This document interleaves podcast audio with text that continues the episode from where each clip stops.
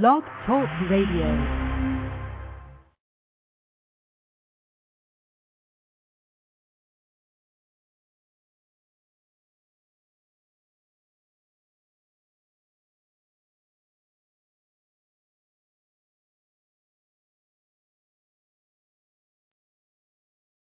our next guest is um I I I can't I don't know how to describe our next guest. He's a, a phenomenal individual. He's a um he's also um uh, an author. He um he's known by many as the people's doctor. He's um a relationship expert who has gained um his doctorate degree from the University of Michigan. He's also uh been seen on MTV's Made um, he's a, uh, just a phenomenal guy. Uh, I'd like to introduce to you all today Dr. Alduan Tartt. Dr. Tartt, are you there? Yes, sir. Go How blue. Yes, sir. fellow Wolverine here.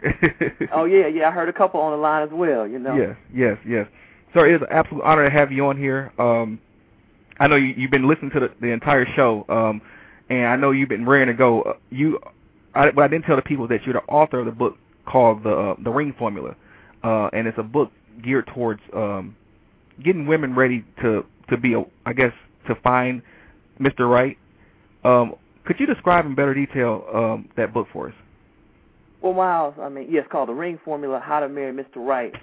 And I wrote the book because I kept having so many dialogues with awesome women who didn't know how to really date towards marriage.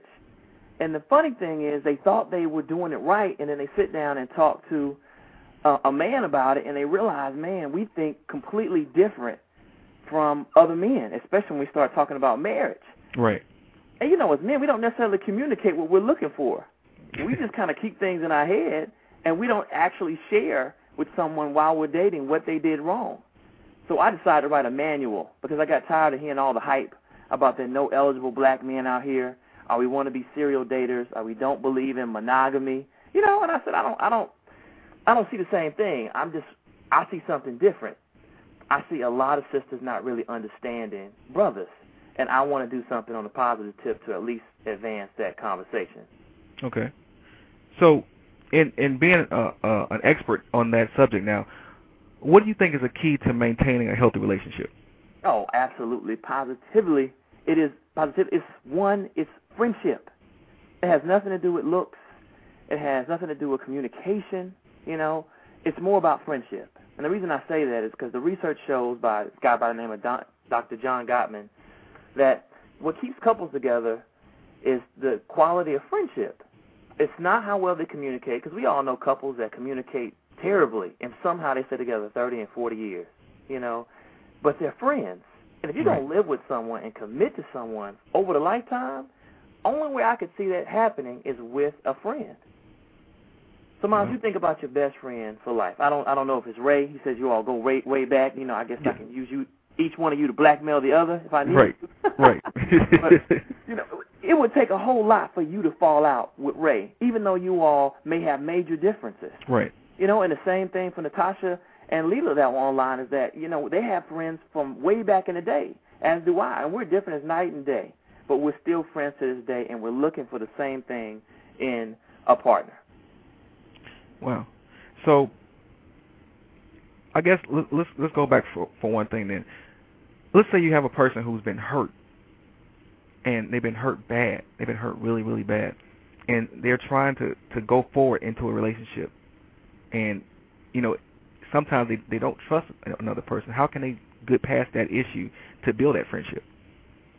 you know, Miles, I'm gonna be honest with you. I don't think that they can.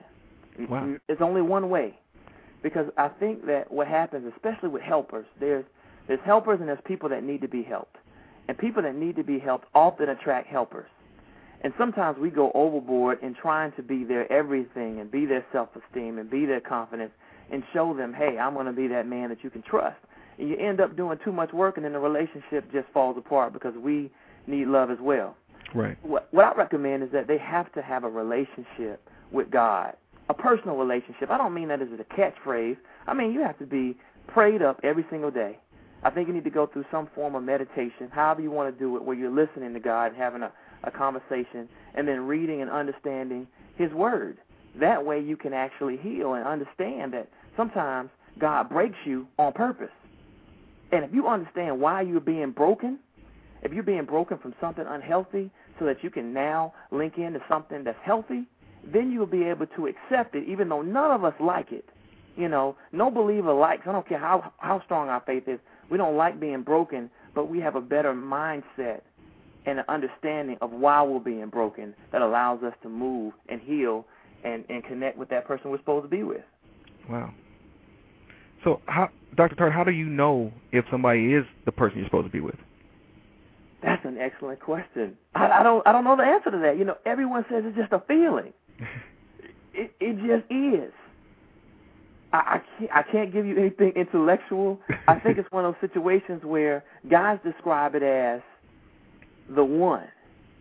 No matter no matter how many women they they're dating, they always gravitate back towards this particular one she has a certain power over him.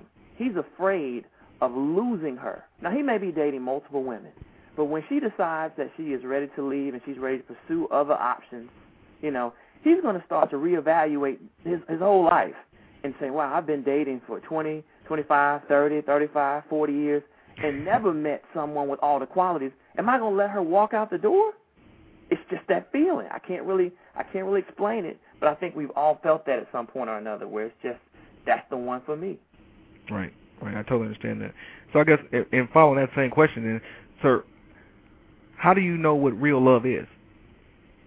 Well, real love is, once again, it's a friendship. I like to say that love is friendship set on fire.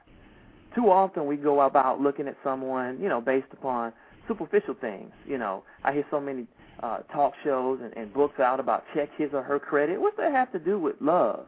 You know, it's really about compatibility, likability, and you're and you are deferring to God. This is my opinion now. You are both trying to upgrade the other person. When you walk into a relationship and you feel like you want to give uh, more than you want to receive, and your partner feels the same way, and you have that giving reciprocity, that's love right there. Right. That's that's what it's all about. You can't you can't duplicate that. Wow and I, I I agree with you on that one, sir. I think that um a lot of people, you know, you you can you try to put people are coming together now like a business contract, like they're building a, a business together. and uh I I think that there, you you negate the whole human experience when you when you look at it so, you know, textbook like that. You, you have to include if love is missing, you might as well throw it in the trash. It's nothing. You have nothing even if you're you're doing even an artist has to love what they're doing or they won't be able to, to put with their, their masterpiece onto the canvas. I think you know I look at it now like as as art. You know, loving somebody is an, is an art form. You know, you, you know you're paying you're paying a masterpiece each time you hand her a gift. Each time that person you know hugs you, it's it's, it's some sort of it's, it's it's a masterpiece being put on the canvas. I think you know people forget about love. Now I know I spoke earlier about the word purpose, and, and sir, what is your take on on purpose in a relationship? What, what do you think? Do you think that this person that you're entering a, in a relationship with, do you think that they have to fit your divine purpose, or what is your take on that? Well, I think that God sends people to to, to one another to upgrade each other. Yes, you know, sir. To, to fulfill your purpose. And I think unless you have an idea of what it is that you want to do, you don't have to have it all planned out A through Z. Sometimes we make a mistake in that we don't have it all planned out, and so we kind of hesitate. But as long as you have enough, of what you're trying to do, and you meet someone that's able to sustain, upgrade, and fortify you, I think that's when you start to get that feeling and, and, and drop to your knees and say, "Thank you, God, for sending this perfect compliment to me." And you, you, you I mean, you were preaching, Miles. I was sitting there taking notes. I'm serious because it's not about superficial. It's not about a con- it's not about a business contract. Because you found out if you if you signed a business contract about four or five, six years ago, and now we're in a recession, well, your relationship is in a recession. I'm serious. It's not about how much money you all have. It's about sticking together for better or for worse. And so we have to make sure that we do that on a consistent basis, and that you know our purpose is to befriend you know our partner, listen to them, understand them, not agree, but find a way to work it out together because now you're one. So I think you have an individual purpose, and then you as a couple have to find your purpose as a couple, whether it's parents, whether it's getting other people to connect, whether it's serving in ministry, whatever it is, finding your your couple's purpose. And I and I tell couples to get together and ask that. How can you combine your purposes to serve the Lord? Yeah. So, I guess you know, in following that same vein, how do Christian concepts influence the foundation of a relationship? Well, you know what? It's it's very hard because you know I heard I heard Brother Ray, you know, falling on the sword earlier. You know, being honest, he was being honest. It's hard. And when and ladies come to me talking about, well, I'm having a hard time. I'm attracting men, you know, they have their stuff together, but when I start talking about my faith in the Lord, they kind of run and hide. And it, it I admit it, it's difficult. But what I tell I tell women is that just because we are Christians doesn't mean we have to be asexual.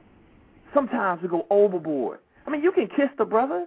I mean, you can hug the brother. You can kind of give him a commercial of what it would be like once you all, you know, join in matrimony. Because we have, you have to keep men excited. Even a Christian man, he right. needs to be excited. He is a sexual being. He's been that since he's been 12, 13. You know, as Ray was telling you, which we all can uh, agree with. Yes, you know, sir. kids on a fast tip. It's, it's about uh, exciting him and showing that you can take care of him, but still respecting that sanctity, you know, of, of marriage. But I, I give him a, a, a quick trip. I mean, tip. I don't tell him to say until marriage. You know, I tell him to say, all right, we're going to try and do till marriage, but let's try to, string together a series of three months in a row. And I'm trying to have work with us brothers, you know. Right.